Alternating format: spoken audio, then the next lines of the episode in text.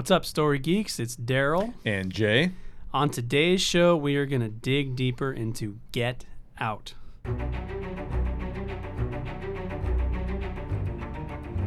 Third episode in our Scary Movie Month series.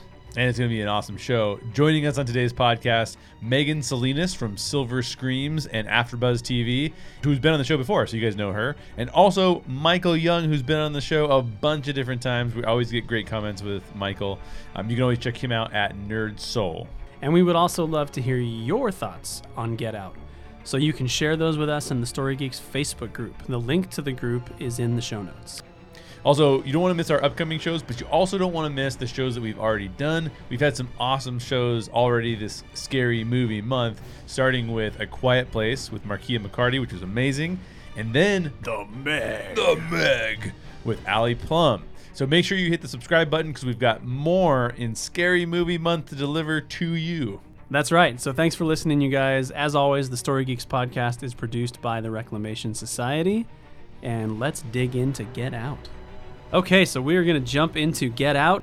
First of all, ladies first, we have Megan Salinas returning to the show. Hey, everybody. Thanks so much for having me back. Yeah, remind everybody what you're up to and where they can find you and all that Uh, stuff. I'm uh, a host at AfterBuzz TV. I do a lot of stuff there. I also host a Lost retrospective podcast called No Love Lost. And again, if you're if horror is more of your thing, my YouTube channel Silver Screams, where uh, check it out. My co-host and I uh, react to horror things, and we discuss them with vlogs uh, and there's a series called horror q&a where i watch a horror movie and she asks me questions about it because she refuses to watch it it's a good time I like that. I like that. Which is Cool. exactly why when we when we dreamt up Scary Movie Month, we were like, well, we have to ask Megan.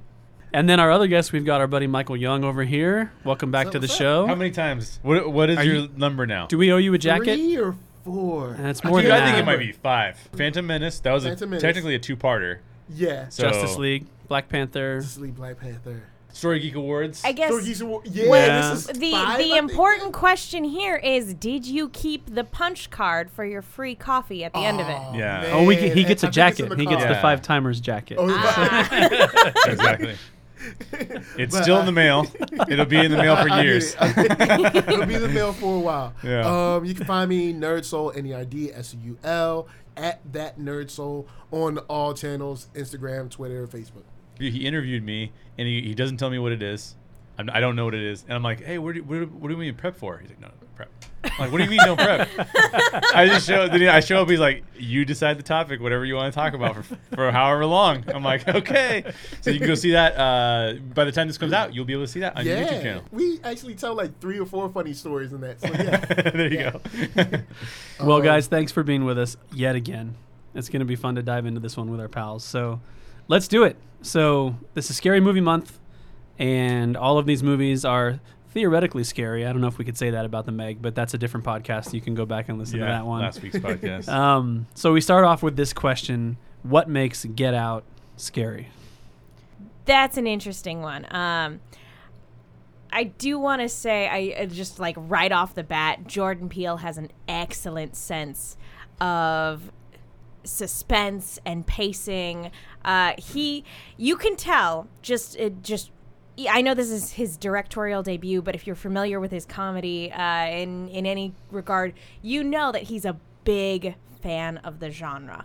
And it's hard to sort of quantify, but like just watching this movie, you can tell it's crafted with a lot of love for movies like Rosemary's Baby and The Stepford Wives. And uh, a- a- I know a lot of people have already made the comparison to The Twilight Zone. Like, it is right at home alongside any one of those. It's so it's sort of hard to define. Um, but I, I, I think for what really makes it scary is just the core concept behind it. You know, the the fact that there are people who are smiling at you, who you can tell right from the get go do not. They don't. They don't mean good things for you. They intend you harm, but they're smiling at you the whole time. It's it's sort of breaking down that facade of what's supposed to be inviting. Um, and there are a lot of a lot of thematic things in particular uh, where I where we'll touch on it. But um, I remember watching a YouTube think piece on it about like the the fear of unwanted attention is sort of like a big crux of the movie. That's good. That's really good. So, one of the things I think that is amazing about this film is the way that he treats the escalation of fear. And what I mm-hmm. mean by that is a lot of movies just jump right into their core premise of like this is terrifying. But what he does is he like works these fears in one at a time. Like the first fear he introduces is meeting your lover's family Yeah. right? And it's our And it's something universal. It's a universal. Like everybody knows what that is. The second one is navigating cultural differences because now he's met them and it's a very different culture, and now we're like butting up against one another and, and trying to explore that, right? But those things also play off our need for acceptance, our need for community, the threat that intimacy represents. Um, then he ups the ante again, and now it's uh, dealing with s- centuries of racism and its lingering impact um, the cautiousness with which we approach one another about even the subject matter there. And then finally, he just hits us over the head with Literally. the spiritual or at least deeply held beliefs that become a driving force for love or hate in the world. And like it just escalates on top of one another. It's like the crafting of that. The first time I watched this film, it had been after the hype train, and so I'm like, yeah, it was good. And I watched it this time, and I was like paying attention to every little thing. I'm like, this is a masterpiece, dude. Like the way that he crafts each one of these things. When you watch it the second time, you're like, you're like, oh, wow. Yeah, exactly. So that's why he wrote this part and this part. exactly. It's And then you watch it again solid. with commentary, and you're like, "Holy!" Oh, see, I've never watched it with Yeah. commentary. I was lucky enough um, a, a little while ago to see a screening of it where they did a Q&A with Jordan Peele afterwards. and that was super Oh, okay, okay. cool. Um, but yeah, just the use of foreshadowing in the movie, and uh, it's it's so freaking clever. You're like, this is not fair. You're a first time director. How are you this good? yeah, If you watch the commentary, he t- he talks about all that stuff throughout it, and he's spouting out all of this brilliance, but he's saying it as if he's like talking about what he saw on TV last night. He's like, "So we were thinking about this," and all, blah, blah, blah, and it's like, whatever, dude. So Yeah. blasé Brilliant. about his own brilliance. You're awesome. Come on, man. Uh, man, uh, what makes this movie so scary is that it's real. Yeah. And this happens, and the villains are real people. See, sometimes you can disassociate, like, uh, say, Jason, uh, Freddy, Michael Myers, um, you know, uh, Pumpkinhead, you know, the, the Meg, you know, You're like Leprechaun, when any you of those. when you shoot a bazooka at Michael Myers and he's still standing, your your suspension of disbelief kind of goes out the window, and you're Yeah. like, okay, we're just here for some goof, goofy fun times. Yeah. Yeah. But when you have a movie that, and I know people have joked about it, especially in the black community, where it's like, oh, it's a new documentary coming out called Get Like, but everyone that saw, at least everyone on black Twitter that saw that was like, oh, this movie's to be good. Like, we already knew. It was like, oh, this movie's to be good Yeah. because this movie happens. Like, this is, this is now, of course, Hollywood ratchets sure, things sure. up, but, um, it's real. It happens at the grocery store. It happens at the mall. Or it happens at school and class. You know, at work. So people have been in these situations where it's like, okay, there's this work event. I'm the only black guy at my job. if I don't go, then it's going to be like they're going to notice that I didn't go. Yeah. But then if I go, it's kind of like all eyes on you. Right. So it's it's very weird and you know knowing that fear he's kind of already at least for a lot of the black fan base and then some of the people of color uh, fan base as well they're already bought in because it's like oh i've lived this that's what makes it so scary because you're like yeah these people these people are you know delivering your packages or these people are at the bank or these like these people exist i mean outside of the probably the the head cutting and the swapping Dude, those i mean we don't know exist somewhere too. we don't know Um, I, yeah, I, I think that's the crux of it is that there's a level of authenticity to so much of this movie that it really resonates with Yeah. a lot of people in that regard. I don't really have a whole lot to add. I mean, you guys have already said everything that I would say. I will say one very specific thing, and I'll call out one scene, which is the scene where the grandfather runs directly at Ah, Chris yes. and then veers off at the last second. yeah. That's one of my like weird little tiny nightmares. Like Someone running at I'll you. like I'll, like I'll be out on the street and see somebody that looks kind of creepy to me, And in my head, I'm like, what if they just turn and start running at me? you know? You're planning scenarios. Yeah. know, Yeah. And I you even gotta clothesline them, Yeah. man. you gotta And in move out of the way college- at the last second. I took a screenwriting class in college, Uh-huh. which I didn't I don't remember any of it, but but I wrote I wrote a script like a short film and I wrote that into my film like a dude just turns and runs at the protagonist. Oh, and it's terrifying. so when I saw that I was like, that okay.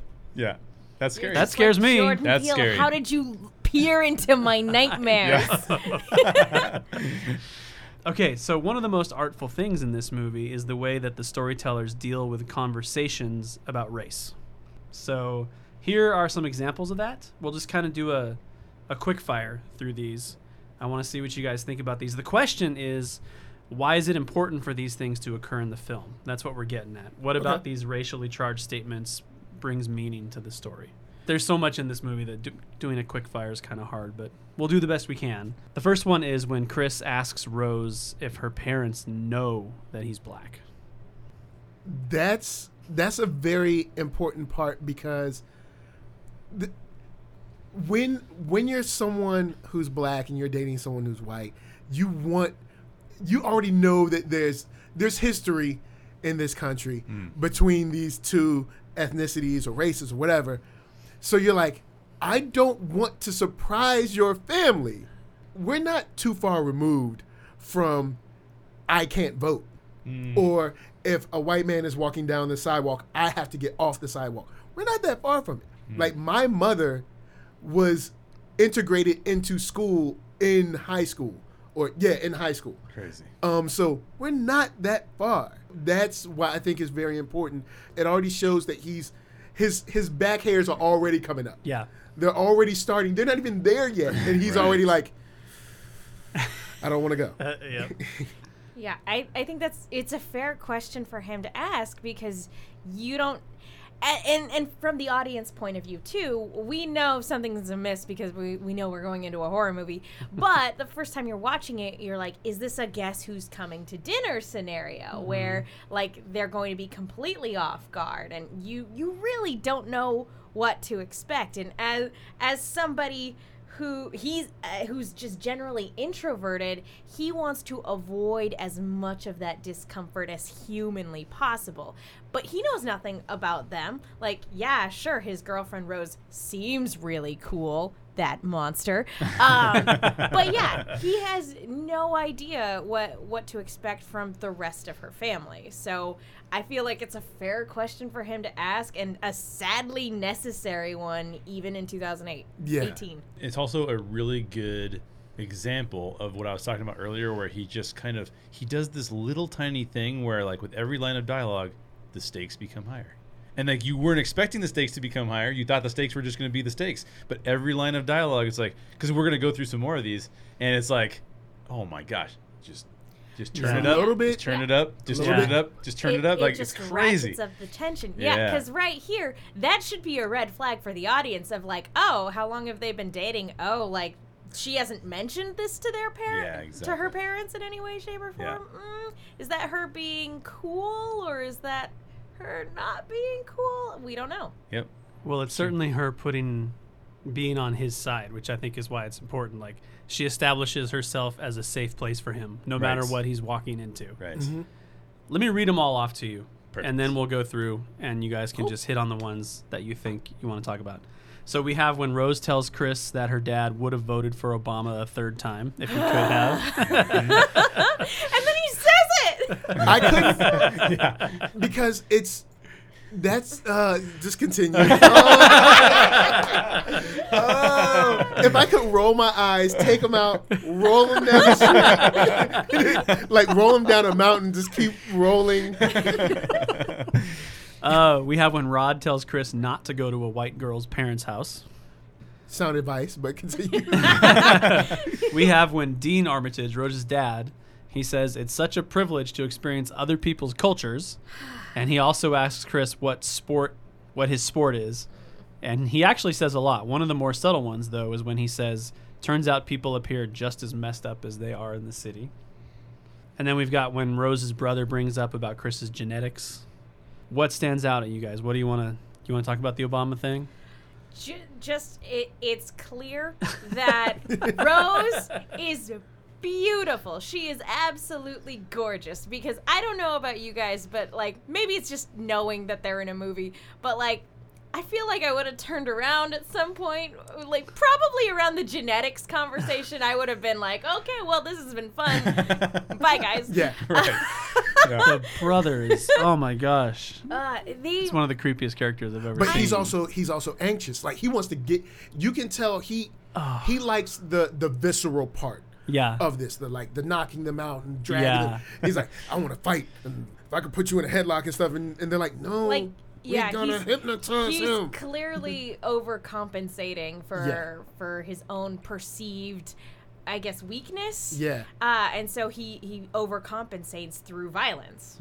Okay, so to the statement of anyone who's watching, the the problem with the statement about voting for Obama a third time if you could is you're not saying it because you're like, hey, I really like President Obama and he did some good stuff. You're saying it as a way to superficially identify with me because I'm black. And that's the problem with it. And that's the problem with liberal and what I think Brandon Easton calls well meaning whites. And what he means by that are these like, we're liberal. And it's like, no, you're just as racist as someone on the right. You just hide it behind yoga. It's like- but it's like, it's, Yoga it's- and kale. It's like yoga and kale, but still racist. It's like, okay, you oh yeah, I, I care about Black Lives Matter. It's great. All right, can I come over and eat dinner tonight? Mm.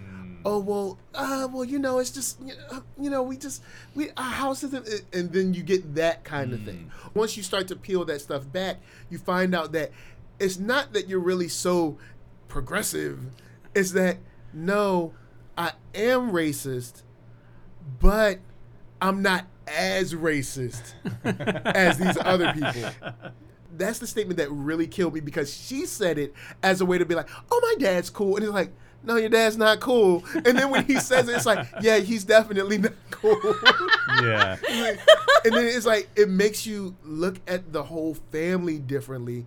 Even first time watching it, it had me wondering like, okay, so maybe Rose is cool and her family puts her up to this? So when I was watching the movie for the first time, I was totally expecting something very Stepford Wives ish to have happened to her family, or that they had somehow done this unbeknownst to her. For for sure, mm-hmm. it's up until up until that closet door scene, man. Yeah. Mm. But again, yeah, kudos to the actress because she is freaking phenomenal. I'm just going to piggyback off what you guys have already said because it's brilliant. But this is the modern experience. Like Yeah. this is a daily occurrence, right? Like like I, it's it's just I've been in these scenarios, and I'm not going to pretend that I haven't been the one who said something real stupid either, right? Just because we're human beings, we say things that are s- We all make super dumb. mistakes. Yeah. Um, but I've been in conversations where I'm like, oh my gosh, why are you saying that? Like, that is not the thing to say. Um, I wish that it, w- it wasn't that way, but the, the way he captures it in this film is remarkable. And at this and at this point too, I think like we've got this we've got this this nation. And I don't know how other nations are. I haven't dealt with this situation in other nations, but we're all when we exit our houses, we're all walking into this minefield of possibilities, right? Yeah. Where you could step on a minefield at any time. And it's just it's really really fascinating to me the way that they handle it and it's just really good. I think that there's these um it's so accurate to our experiences and you can just see that there are multiple meanings and our interpretations under each layer like like Yeah. so one of the things that i thought was really amazing because i was watching the film and so and a lot of it's like you know voted for obama a third time it's like well that's that's a little bit more obvious Yeah, but but it's it's kind of one of those things where uh, I guess you're kind of like, okay, this is this is weird, and he's kind of like the corny guy, and I guess I expected this. Right. I can just make it through the weekend. Right. Kind of one of those things. Right, exactly. My favorite line of all was when he says, and this is this is a really fascinating one to me, and it's such good writing because I hear this kind of thing all the time. When Dean turns to Chris and says, "It turns out people up here are just as messed up as they are in the city," and you're like, you just said the people in this. Why would you assume the people in the city are messed up? Yeah. Why would you assume that? That's a very. That's almost probably like a, a throwaway thought that Right. he thinks isn't bad. Exactly. You're essentially saying, by virtue of living in the city, that you're messed up. exactly. And that's the problem. Exactly. And then, of course, by virtue of the city, you're really meaning urban, and by urban, you're really meaning black. That's it. So what you're really saying, like, we need to capture the urban demo. Oh, so you want black kids to make it cool, so then you can sell it? To, oh, okay, okay, I understand. Okay, I got it. Yeah. But it's so it's it's kind of that thing where, but even even myself, because uh, Lisa, she's been on the show, my Yeah, wife, yeah, yeah. me and her talk like, would you leave? Would you get out of there? Would you, you know, get out? Right, right. And I'm like, honestly, it's one of those statements where it's like, you know what? It's two days. I've dealt with racism before. Right. It's two days. I'll be home. Right. And it's kind of one of those things. But then it gets Which is really his attitude. You and can see the whole time. Yeah, He's just and- like, but then it's, it's, okay, like it's, okay." more Yeah. and more and more, and it's just like, oh no no no no. and to be fair, there's no way for him to have predicted what their actual plan was. Yeah. Yeah. exactly. Because you get there and Yeah. it's just like, okay, they're kind of like the regular run of the mill stuff that you get at work or in school or something. So I can take this for two days. Right. You know, it's two days. We'll be back Sunday night or whenever they were planning on going back. I can take it. Right. I think this stuff is part of what makes it so universal too, because uh, like the Ob- the Obama thing and the genetics and stuff like that, and talking about how fast black people can run and th- things like that. Like Yeah. it's very over the top. And I remember watching it the first time. I'm like, I'm thinking like, well, would this have been scarier if he was a little more subtle with it? But it's the over the top stuff that helps those of us that don't suffer from racism identify with it. You know what I mean? Like the- it's like, well, okay, even if I can't identify because I'm white, this is still super uncomfortable, and I Yeah, can like- identify with that. It's like, why you is know? he saying this? Why is he going out of the way to Yeah. say this stuff? Yeah, yeah, yeah. I'm sort of just pr- from a very personal perspective. I'm a, in a very weird position um, when it comes to like looking at this movie because I come from a, a family where my my dad is Mexican. Uh, he's full blooded Mexican, although second generation, and my mom is white. So I'm 50% Mexican and 50% white. And so there are a lot of, and I wasn't raised speaking Spanish. Like I can barely speak it. It's hmm. embarrassing. Um, but there are lots of situations where I'm too Mexican to be white and too white to be Mexican. So like hmm. I've Okay. I've kind of been on both sides of this hmm. scenario of being like I'm too white to be with the everybody else in this in this party setting and then vice versa. Like I'll I'll look over at my I distinctly remember there was one day I was hanging out with a group of friends and literally all of them were white and blonde except for me and I was just like one of these things is not like the other.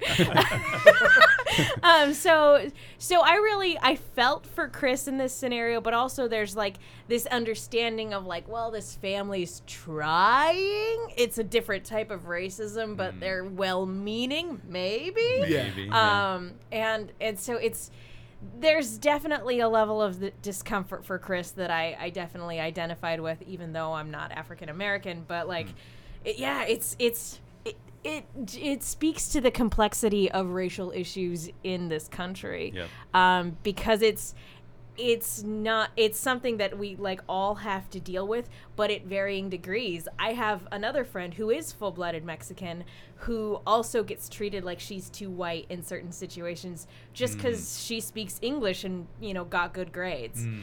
So it's it's a very it's a it's a very complex issue. It doesn't necessarily matter what racial background you're from. There's always something to navigate. Right.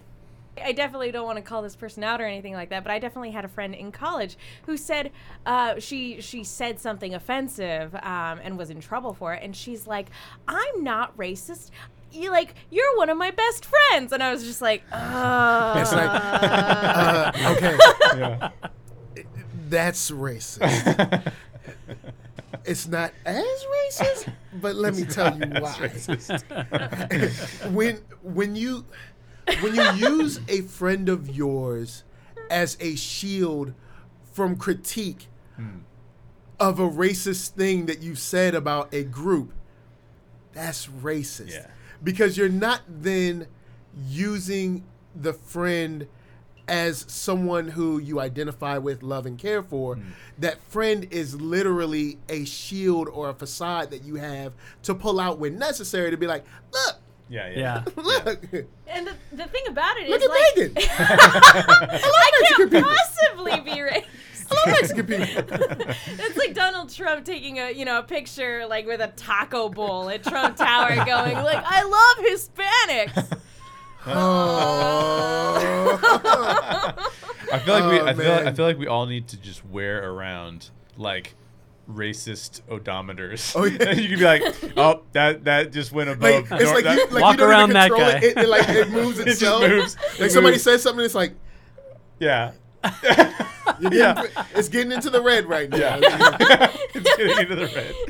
Oh, it's See, I, I can't do that because there are people who I love dearly where it would be going off all the time, and I'm like, oh, you're you're a good person. You just have a lot of antiquated. Yeah. Well, I- uh, I think ideals. I think a great um I think a great statement comes from there was this uh, older lady that was interviewed during Brexit. She was in the UK. Oh, okay. And she said s- straight to the camera, "I don't like black people and I don't know why."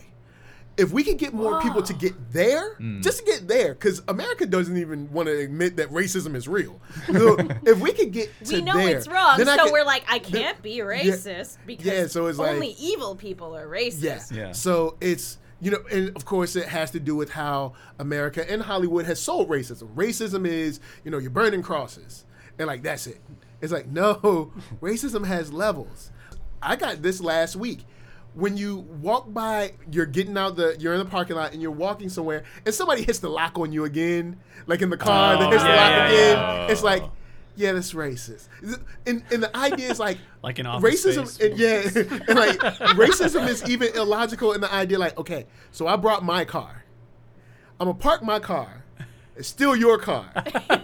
what am I gonna do with my car? Am I just gonna leave, or I'm gonna circle back and get mine? Or, Yeah, like, yeah, yeah. What, are you, what am I gonna do with my car? I'm not gonna steal your Geostorm, brother. Or, or like I, I've seen um I've seen ladies like kind of slide to the side in the elevator, stuff like that. So like small stuff. yeah. is still- Microaggressions, Yeah, yeah. like very small things where it's um, and I mean a lot of people that are either watching or listening, you know, it's more of a thing that you can feel. It's, it's like you can feel it, like kind of like the Obama thing. Like just saying the Obama, like I don't know, voted for Obama a third time. It's like, oh, cool, well that's great. Because I mean, if you just hear, it, you're like, oh, well, you know, you really like him, With- but you can feel it. For sure. Okay. Um, so here's the next question. When Chris sits down with Rose's mother, Missy, she tells him that hypnotism causes heightened suggestibility. So that's an interesting choice of words. And um, we want to talk about how are we hypnotized by race in the Western world and what does heightened suggestibility look like in our lives? I love the word choice here. Heightened suggestibility. Because I believe that our we're actually all of us are constantly dealing with this heightened suggestibility. What, what narratives do we tell ourselves every single day? This is one of the reasons why we started the Story Geeks podcast because those narratives are out there and those narratives are repeated to us in story all the time. And until you start to break it down and go, what is that narrative actually telling me? Like what what about that narrative? Cuz you could I think a lot of people you could just go, "Oh yeah, I would assume that like being outside the city would be better than being inside the city." Okay, why would you assume that?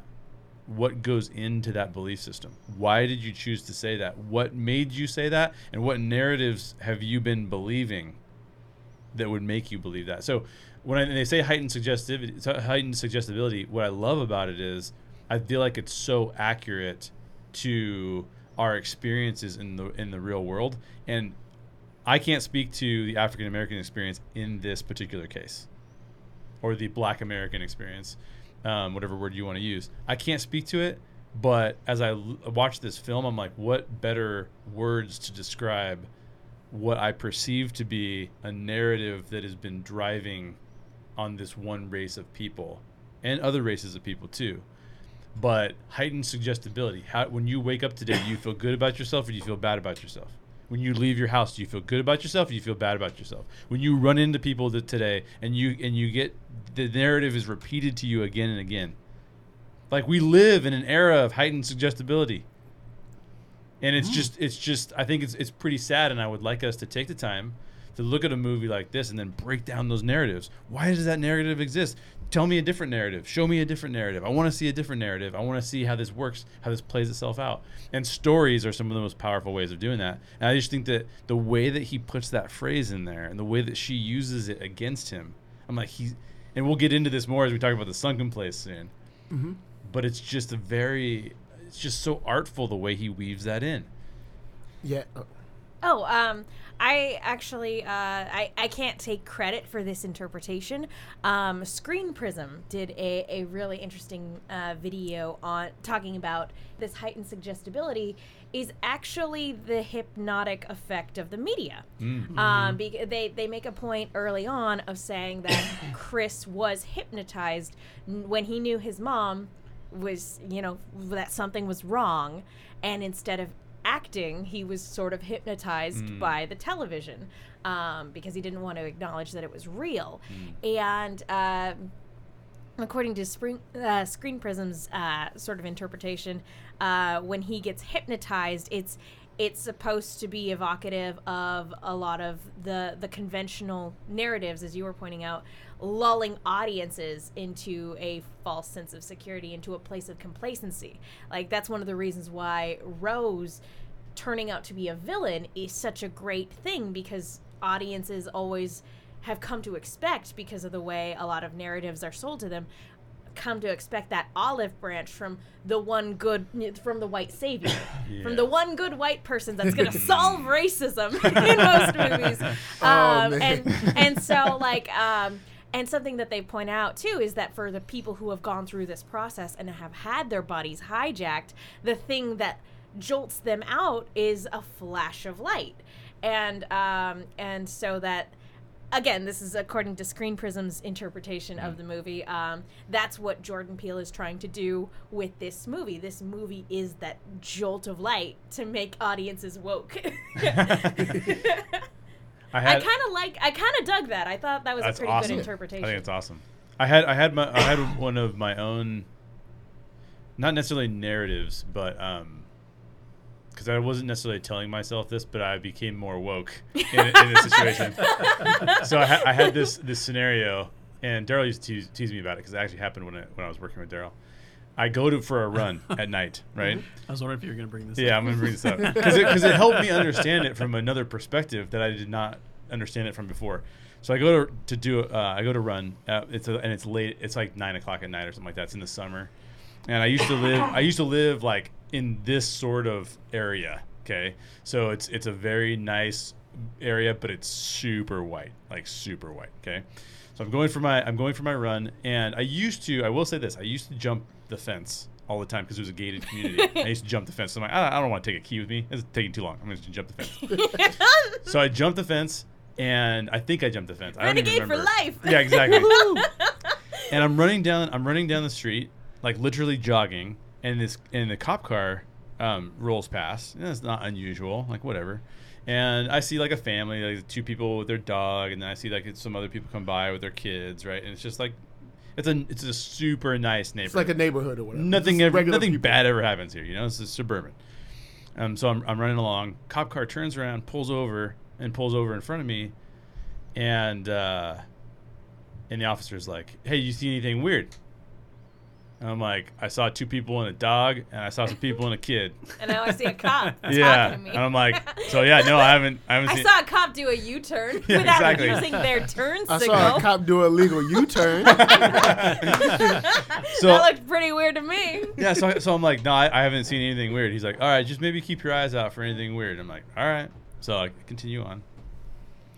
Uh, dude pulls over. Dude goes around like he's like gone for a little while. Pulls back up. This time he like pulls in front of me and like turns on the light. And I'm like, okay, what the hell? So he goes. He goes. Um, he says to me, "You sure you haven't seen anybody suspicious?"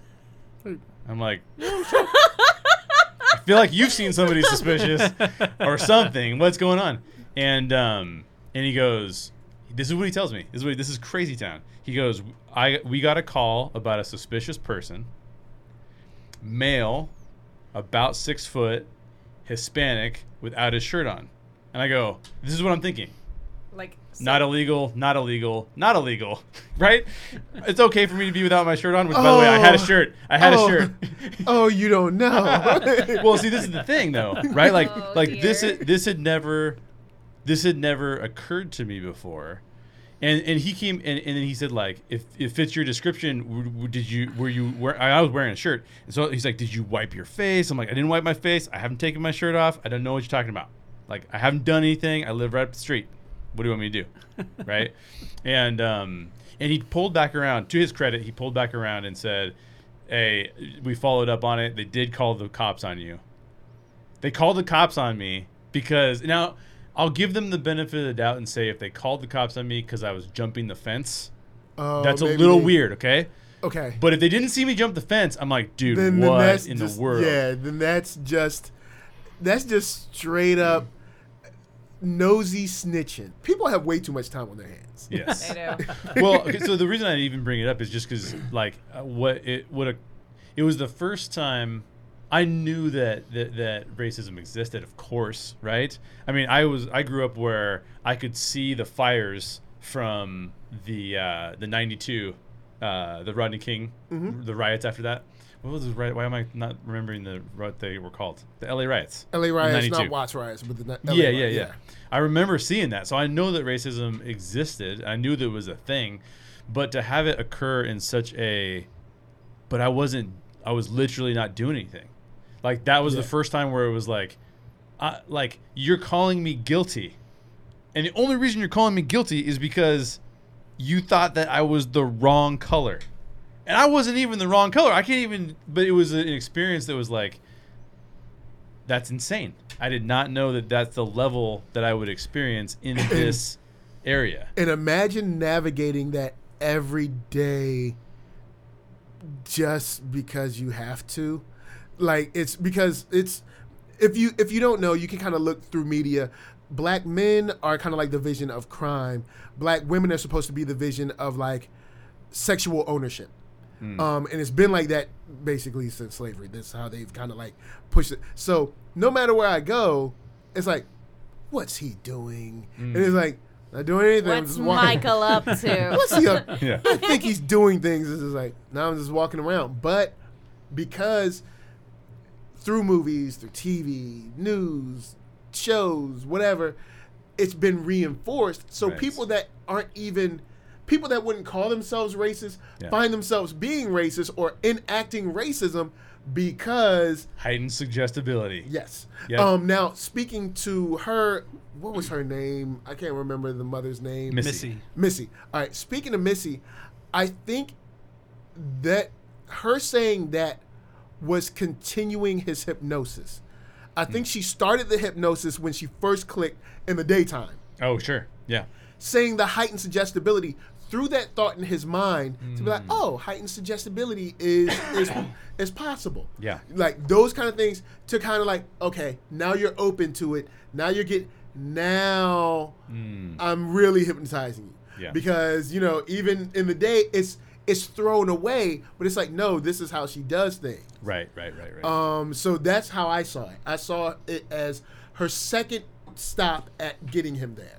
right. Um, so I just saw it as a very slow moving web that she was weaving around him Absolutely. to kind of get him yeah. ready to be hypnotized, Sure. ready to go in this sunken place. I will say one thing about the sunken place, or the way she said it. The the second time she says sink is super scary. Yes. She's like Very sink. He's like wait wait wait sink. He's like whoa. It's like she's all Whoa. demonic. Especially in the yeah, theater, it's yeah, like yeah. yeah. and just the way uh, he he sinks down Yeah. into the chair is so well done. Ugh, Yeah, it's- terrifying. And that's the first time they go sort of supernatural Yeah. almost, you know, that's the first time that they really take you beyond yeah. Or The they go experience. supernatural, maybe some pseudoscience in Yeah, there, yeah, but you know they kind of go into a Well, different realm. and and you're not entirely sure as as an audience if what we're seeing is actually happening or if Or he's it's gonna wake up Yeah. from Yeah. like a, a jump scare dream where it's like oh no he's just dreaming because something is off something Yeah. you know Yeah. they do have nefarious intentions in mind but like this is the way his brain is interpreting it but nope nah, it's like no, this is really happening. This is how it's going down, and you can't. It's weird. You you're looking at him, and you want to be able to help him, but he's like he's down in the sunken place screaming, and he's looking up, and it gives you the vision from his perspective Yeah. to show you what he's experiencing. And then when you think of all the other people that have been living, who knows, two, three, four, five, ten years, just looking from that perspective and not being able to do anything, that's got to be See, this sick. this is in terms of like tropes um, that I love. This is my jam. Like I love possession stories and like body snatcher stories and things like that. So like um, when when he sinks down i- into the chair and you see the yeah the the Kinda like a better TV. word, the the theater screen Yeah, it's Yeah. like up above yeah. him with with the view of Missy, I was I was like, if this is real, then oh man, the rest of this movie is just right up my freaking alley. Before we continue, we want to let you guys know all about the additional content you can find over at thestorygeeks.com. You'll find our latest YouTube videos, Patreon posts, and additional written content from our awesome blogger Ashley Pauls, who shares her own thoughts on all of our questions. It's all at thestorygeeks.com. And be sure to check out our past episodes, like the first two episodes of our Scary Movie Month series on A Quiet Place and The Meg. And then we also recently did a Make It Better episode on Justice League, which was super fun to talk through. So all of that, plus Ashley's blog posts, can be found at thestorygeeks.com. Yeah, and then we'd also love if you would support us. There are three ways to do that.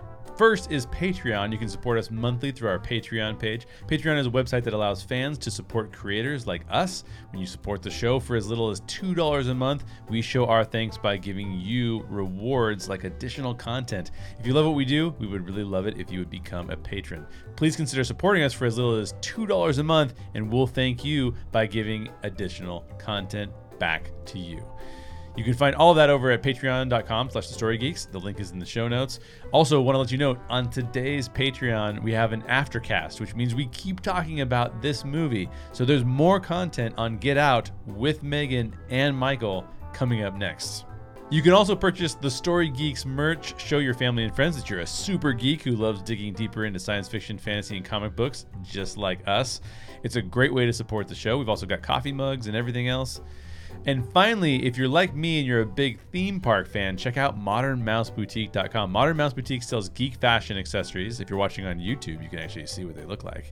Um, and they're famous for having some of the highest quality mouse ears that you can buy. If you're planning a trip to a theme park or if you're just a geek fan in general, make sure you check out modernmouseboutique.com. Our friends Angie and Josh are super creative and fantastic people. Use promo code StoryGeeks, that's all one word, StoryGeeks, no spaces.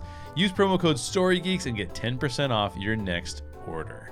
Links to our Patreon page, our merch store, and Modern Mouse Boutique can all be found in the show notes or on our blog at thestorygeeks.com. Thanks for letting us interrupt. Now let's get back to the show. Wait, let's talk about is it real, is it not? What is the sunken place, and what's the significance of it? Is there a spiritual significance, a relational significance, a racial significance? What do you think?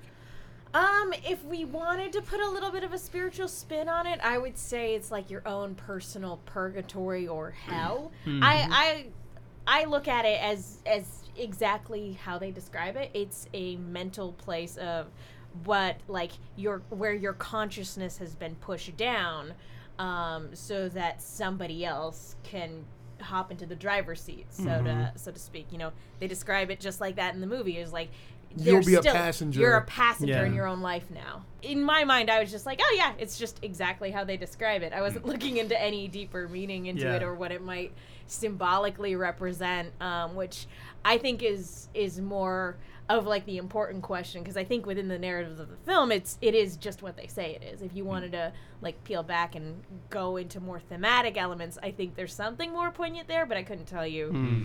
I couldn't tell you what what Jordan Peele intended uh, for for that particular place. I see it as uh, kind of like similar, like sort of like the the furthest recesses, kind of like where I I assume because they don't really say this, but it's kind of like where we go when we're in REM sleep.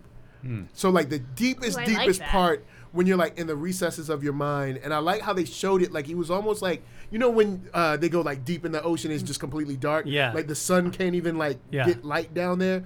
That's what it seemed like to me. So Yeah. I'm like, okay, you're kind of like lost in almost the the negative space of your own thought.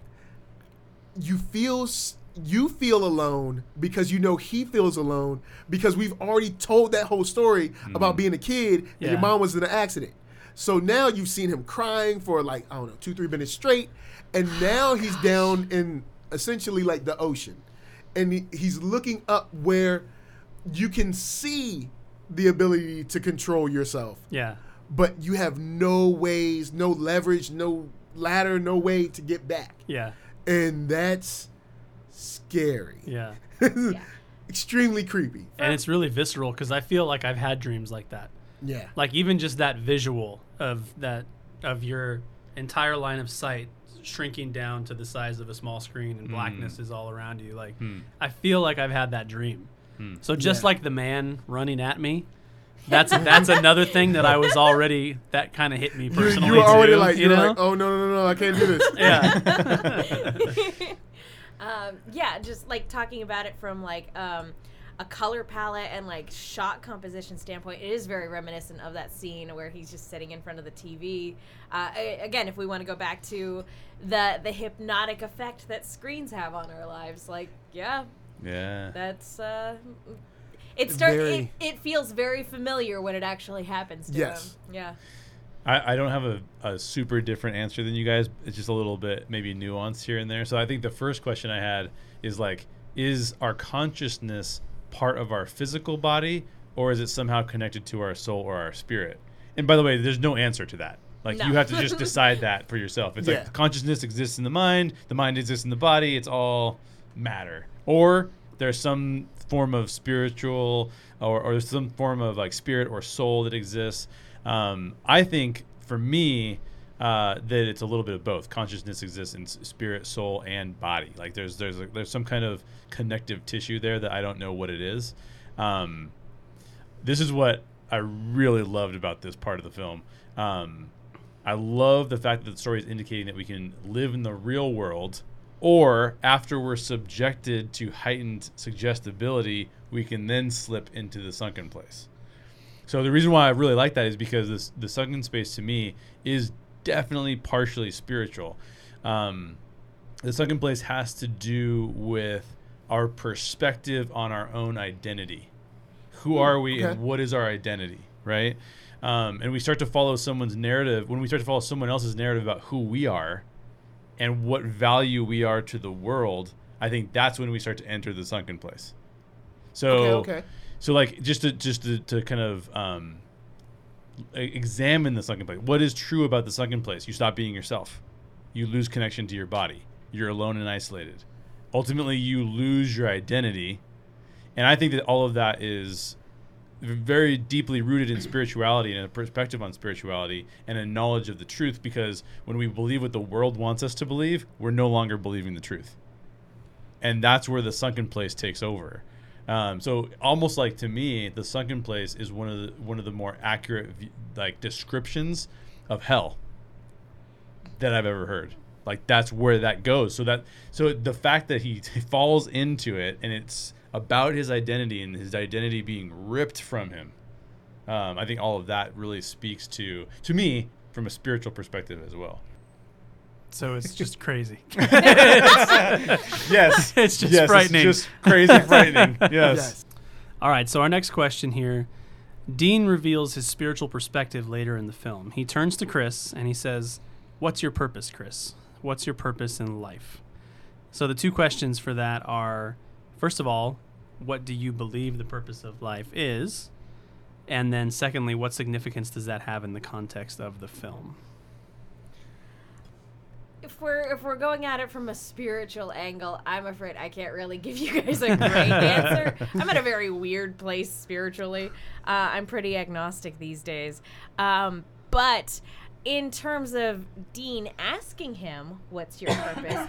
I think that ties less into what is spiritually your purpose or what what do you find fulfillment doing? And i think that ties in more again to the commodification Yeah. of like what purpose do you as a tool serve? Or what purpose do you as um, somebody who should be subservient serve?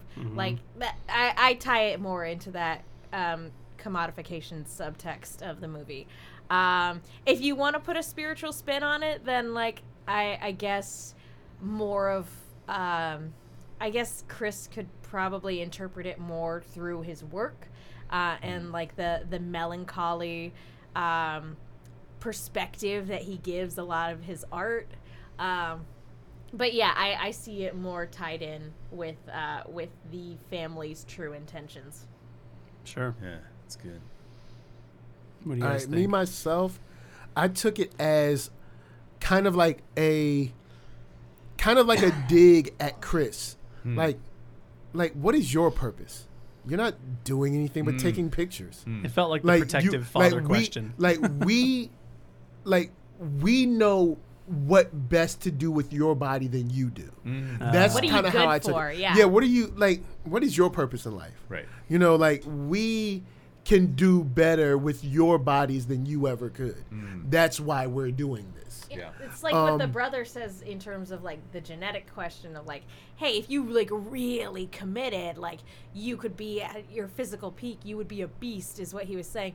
But like the way he went about saying that is like, you know, if you don't pussyfoot around, you could you could become a machine, and it's it, yeah, it is very much this Yeah. like, I see your potential and I see what you could be doing with your God given gifts, but mm. you clearly don't see it that way Yeah. because mm. you're just hanging out right yeah, you're now. just taking pictures. yeah. You know, like what it you know You're what not is- running laps with grandpa right no, Grandpa running. because of course he's living out his perceived, you know, slighting or his glory days from when he lost the race. Right. Yeah. Right. Right. Right. Uh, what I found so interesting about that question, like, what's your purpose, Chris? What's your purpose in life? And I think you guys are right about Dean's perspective on Chris. Like, he sees him as something to be used. That's it, right? What I find so interesting, though, is that Dean's purpose in life is to overcome death to realize his supposed godhood right? That's what he's saying. He's saying, I'm worthy of being a god. The only thing that's preventing me from being as such is this body. So I'm gonna take yours, right? Um, and that's his basically that's his philosophy. That's his that's his spiritual perspective. That's the Armitage way. It's the Armitage way. And boy, is it creepy. I mean, yeah, if you they they're looking for the key to immortality. So I'll just speak from my personal perspective only, um, because when I was looking at that, I'm thinking of he wants to be God, Okay. right? That's a really good interpretation Yeah. of Yeah. it because he's like he's he's meddling Exactly. um and he doesn't want to die like if Nope. he if he didn't want to necessarily become a god then he would just be content with passing into the next life but no he's like i i'm taking ownership of my mortality So I, I asked myself the same questions he's asking Chris, right? I'm like, well, what is my purpose in life? Like, what is that about? And how does that drive what I do? Because that's the next Okay. question. Like, because he wants to be God. In order to do that, he has to take life, because otherwise he's going to die, right? Um, and so I always say this in the show, like full disclosure, I'm a Christ follower, so I answer the question as one. But I feel like the my purpose in life is to search for and love the truth, which means loving other people and then telling other people that they are loved by Jesus Christ. And, and I want to contrast that with what he's doing because he's doing the exact opposite thing of that. Um, and I just find that really fascinating because he's telling, he and his family, his wife, are telling Chris, you're not loved. All you do is make mistakes. go into the sunken place. Like literally, he's telling him to go to hell, go to a place where no love will be able to find you, and that all of the sins that you've committed are on you, dude, because you didn't save your mom and you knew you screwed up, so you're done. And I just think that that's like it's just such a like demoralizing place for him to go and for him to be. So to me, that like, and I've said this a little bit already, but that sunken place is the narrative that we are not supposed to buy. The sunken place is the narrative that says you are nothing, you are not worthy, you are no good, you are worthless. And so, for me personally, I think that my, I hopefully my purpose in life is the exact opposite of what the Armitage family is trying to say their purpose is, which is to take over. And for me, it's more like, no, I think you need to know today that you are loved. And that makes me wonder because I was wondering this yesterday. I wonder if Rose is only picking people that have some sort of trauma because that's the mm. doorway that they need to open to get that, you know, to kind of unlock that suggestibility. Yeah. Because if you're someone that doesn't have like some serious trauma, I mean, not like, Yeah, you yeah, know, like I was picked on in sixth grade or something, but like some serious trauma, like I probably could have saved my mom, but I didn't Right. you know, because I was like frozen in fear or whatever, to use that to unlock, is that something that they need? Interesting. Because if that's something that they need, then they can, you know, lump all that on you. Like, look at everything you've done wrong. Right. It's all your fault, blah, blah, blah. Like driving you deeper down Yeah. the sunken Yeah. place. It- and then they can kind of take over. Easier to s- you know, easier to get that per that type of person into a state of heightened suggestibility. Exactly. Yeah. And they have I to like get that. you there. They have to get you there. It, it, it indicate there's an indication that they have to get you to the sunken place before they can get the Yeah. transfer, right? Yeah. It's just so it's fascinating. I just love that. I loved that he was bringing that into it because I'm like, wow, what he's saying is deeply meaningful to me spiritually, not only just in the cultural components that he's brought in. It's deeper than that. That's crazy. This last question is just kind of a fun one. So there's an alternate ending to the movie, and um, This is the I fun think- question. This is the fun. Well, sort of.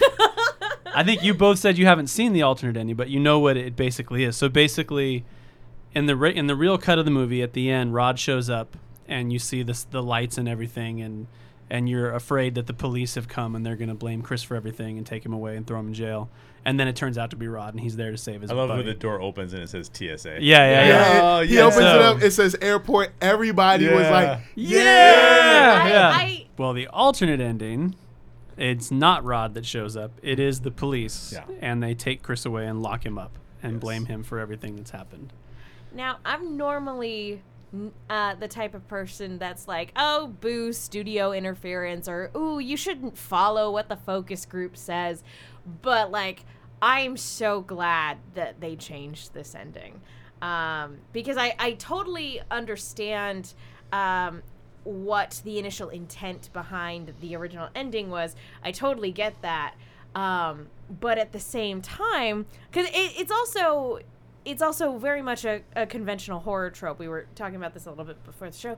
It's definitely a conventional horror trope for the sole survivor or the hero to, in some way, shape, or form, get blamed for what's happened and they Right. either get incarcerated in a mental institution or they go to jail. like, Yeah. that's a very common thing in the horror genre. But given the subtext of the entire movie, the Yeah. very overt text in the entire movie, and just the world we freaking live in, when that cop car shows up, you can hear the entire audience deflate because Yeah. they know what it means Yeah. and they Yeah. know the significance of what's about to happen and they know how the scene looks. Um, so the uh, the intent behind that original ending is that feeling that that sort of defeat that that Yeah, because they take the Yeah. take the whole because the whole crowd was just like ah. Like the second we saw the lights we were just like ah. Because you know it's it doesn't look good. Right, right. It- you know yeah. just know so that feeling of defeat is already felt. You know we we know what's ultimately going to happen to him in this moment. We know the best and worst case scenarios of what are what what can happen to him in this moment if it really is the cops. And we feel that. We know it in our hearts. It's not hard to figure out.